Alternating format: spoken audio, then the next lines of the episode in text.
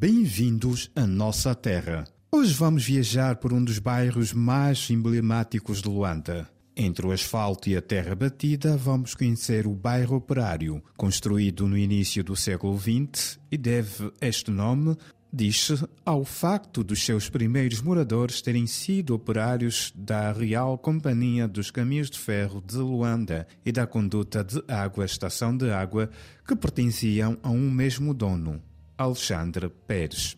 Luís de Freitas, com noventa anos, é o morador mais antigo do B O, Bairro Operário, e nos ajuda nesta visita. Bairro Operário porque moravam só trabalhadores do caminho de ferro. Da bomba de gasolina ali do, do coisa, para cá era Moceco Buriti. A parte do Bairro Operário era só hoje Miramar, que só moravam funcionários do caminho de ferro. Na remodelagem geográfica construída pelos portugueses na era colonial, o Bairro Operário deveria ser uma zona residencial para as elites nativas que foram afastadas do centro de Luanda pelos imigrantes brancos, e para o Bairro Operário foram transferidas muitas famílias tradicionais de Luanda. Família Van-Dúnem, família Vera Dias e várias famílias angolanas estavam aqui. As famílias de muito respeito. Bom, a família toda era uma família de personalidade, uma família de respeito, família Vera Dias, né?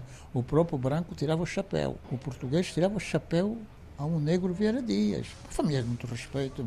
As nossas famílias todas angolanas eram famílias de respeito. Luís de Freitas recorda ainda as disputas entre os jovens da época, que também passavam pelo Bairro Operário. O B O era bem conhecido como Bairro Operário por causa do, do, da, da fama que tinha, da, da juventude. A juventude da Maianga vinha para aqui dançar. Aos fins de semana havia pancadaria, rivalidades entre os jovens da Maianga e os jovens do Bairro Operário. As mulheres, mas rapazes que lutavam muito. Uns namoravam as do Bairro Operário e os daqui, nós do Bairro Operário, namorado da Maianga. São coisas bonitas que aconteceu. Pá. O Bairro Operário também é conhecido como uma zona boêmia, com farras e bailes ao fim de semana. Vinham, vinham sexta-feira, sábado e domingo.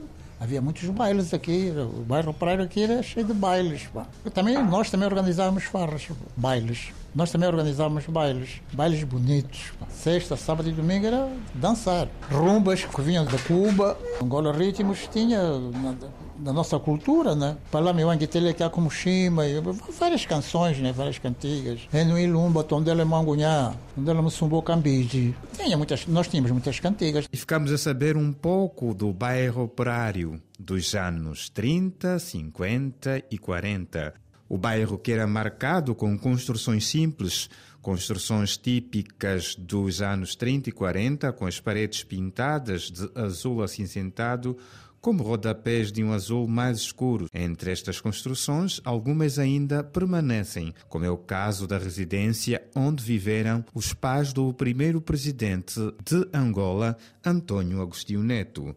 A casa hoje está transformada num centro cultural dirigido pelo senhor Carlos Torres. Esta casa é histórica, foi transformada em património cultural por o despacho do Sua Excelência Ministro, Ministro da Educação, pois que esta casa está aqui desde a década de mil novecentos e trinta. E na casa dos pais de Agostinho Neto passaram outras personalidades que marcaram a luta de libertação nacional em Angola. Veio com os pais, os irmãos, os primos e outras pessoas, naturalmente, que foram acolhidas por, por seu pai. Aqui passaram diversas figuras, como o comandante Hoje Renda, a camarada Deolinda Rodrigues, o camarada Roberto Almeida também aqui viveu, uma figura religiosa, o senhor Simão Gonçalves Tocco também passou por aqui, e tantas outras pessoas que receberam a instrução do pai, do saudoso doutor António Agostinho Neto. E para quem quiser saber mais sobre este bairro de Luanda, está disponível o livro Contributos para a História do Bairro Operário, Tributos às Suas Gentes e Família, da autoria de Manuel Vaz Borja Júnior, lançado neste mês de outubro. Reviver emoções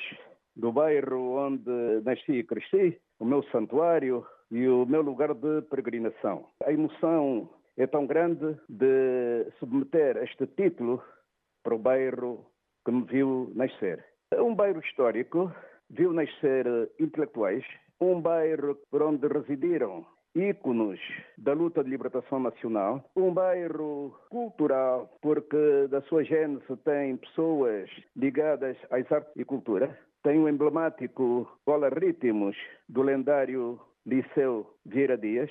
Neste livro eu tento homenagear as suas gentes e famílias. Retrato no livro o nosso modo de vivendo a vida social em período colonial. Vaz Borja entende que é urgente fazer-se a reabilitação do bairro Operário por ser um ponto de referência histórica, política e cultural. É preciso que as nossas autoridades olhem para o bairro Operário. É um bairro. Não é para nós, mas temos que salientar isso. Viveram ícones da luta de libertação, França Vandunem, Elídio Machado, Hoje Renda, o Jacob João que está no Monstro Imortal, a Deolinda Rodrigues, o Roberto Almeida, o Amadeu Amorim, Belarmino Sabugosa Vandunem, o Domingos Vandunem.